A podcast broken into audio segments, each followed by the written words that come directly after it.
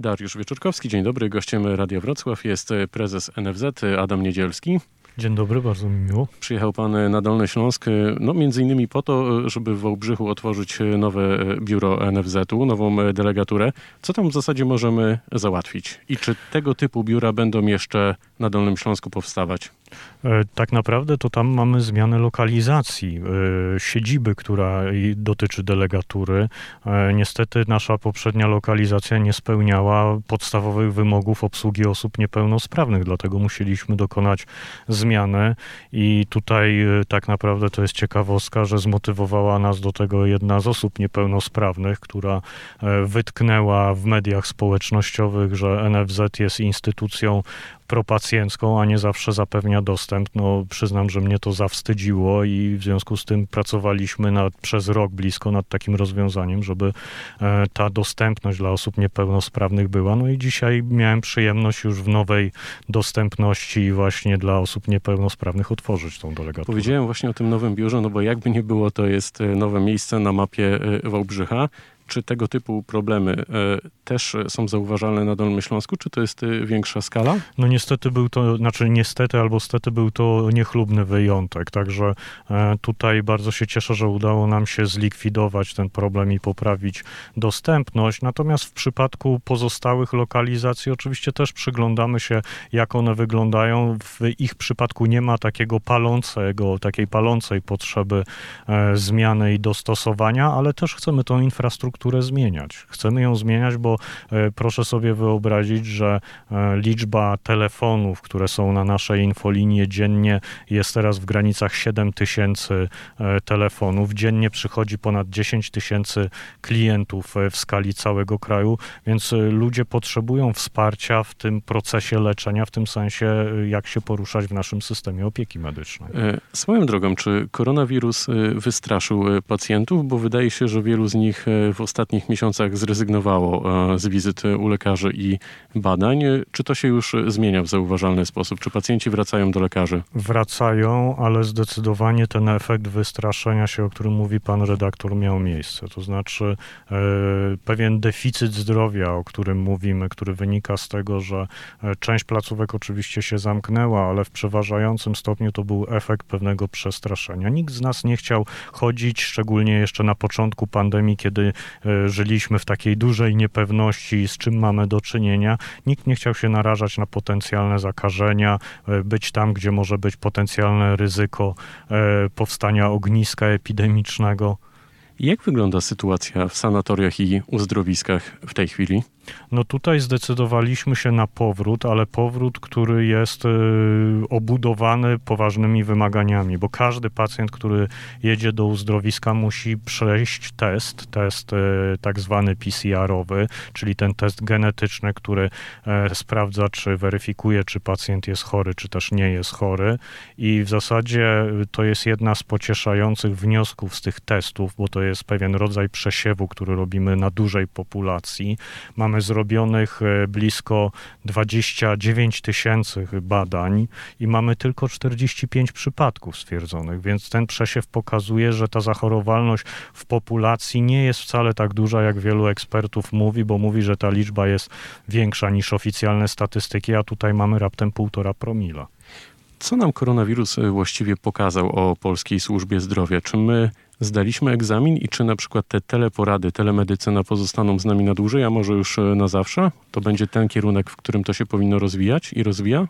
Myślę, że y, jeżeli chodzi o naukę, to nauka była taka, że trzeba współpracować. I mówię tutaj nie tylko o administracji, ale o administracji państwowej razem ze szpitalami. Przecież oczywistym jest, że jeżeli byśmy nie zastosowali takiego drastycznego lockdownu na początku epidemii, to nasz system opieki zdrowotnej by sobie z dużą falą no bardzo ciężko poradził albo nie poradził.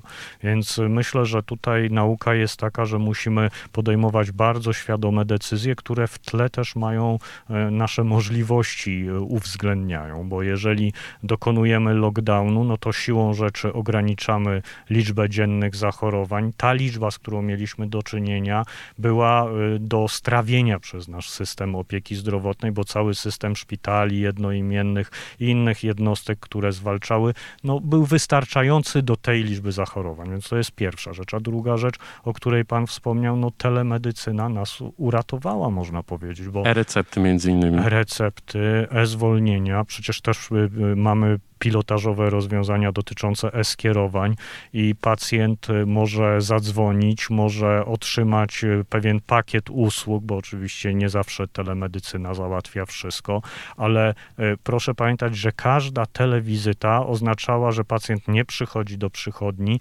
nie I się czeka nie naraża. i nie naraża się na ryzyko, więc to też był element, który w bardzo realny sposób przyczynił się do tego, że epidemia się nie rozszalała w Polsce. Epidemia to też wydatki dla Narodowego Funduszu Zdrowia. W jakiej właściwie kondycji jest w tej chwili fundusz i czy nie zabraknie nam pieniędzy do końca roku?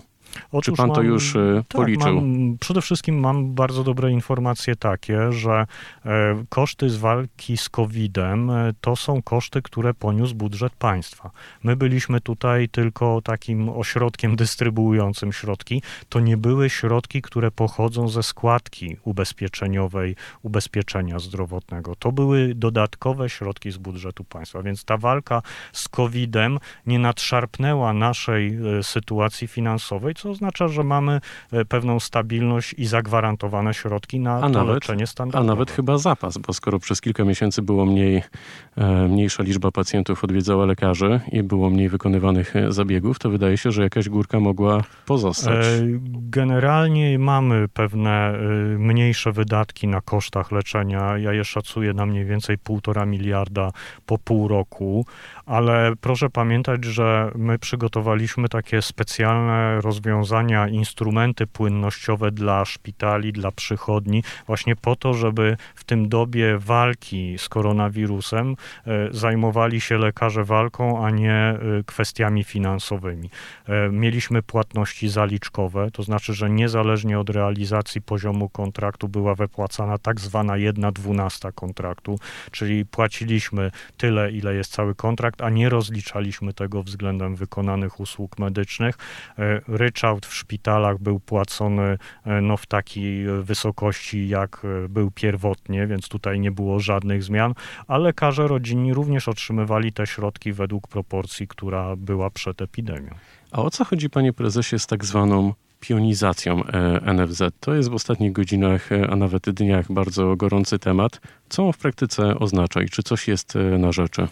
E, Bardzo się cieszę, że Pan pyta o, o to zagadnienie, bo ono jest ewidentnie błędnie rozumiane. Ta pionizacja to jest jeden właśnie z wniosków z pandemii, który pokazuje, że instytucja musi w większym stopniu działać w spójny sposób w skali całego kraju. My bardzo często mieliśmy do czynienia z sytuacją, że mamy pewne ustalenia centralne z MSWiA, z ministrem zdrowia, e, dyskutujemy o nich na forum e, wojewodów czy, czy innych regionalnych i potem e, najważniejsze jest nie tylko ustalenie pewnych rozwiązań, ale szybkie ich wdrożenie.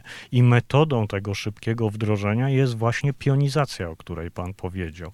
Można powiedzieć, że NFZ dopiero teraz po tych poprawkach, które są e, wprowadzane, staje się jednolitą organizacją. Wcześniej, niestety muszę powiedzieć, że był pewnym zrzeszeniem kas chorych, no bo taka jest historia NFZ-u. Ale jednocześnie e, związkowcy z NFZ e, alarmują, że nowela ustawy covidowej e, przewiduje, tak jak pan powiedział, centralizację funduszu, a to może oznaczać e, zwolnienia. No to pytam trochę w imieniu tych e, wszystkich pracowników. Będą zwolnienia? Nie, nie będzie żadnych zwolnień.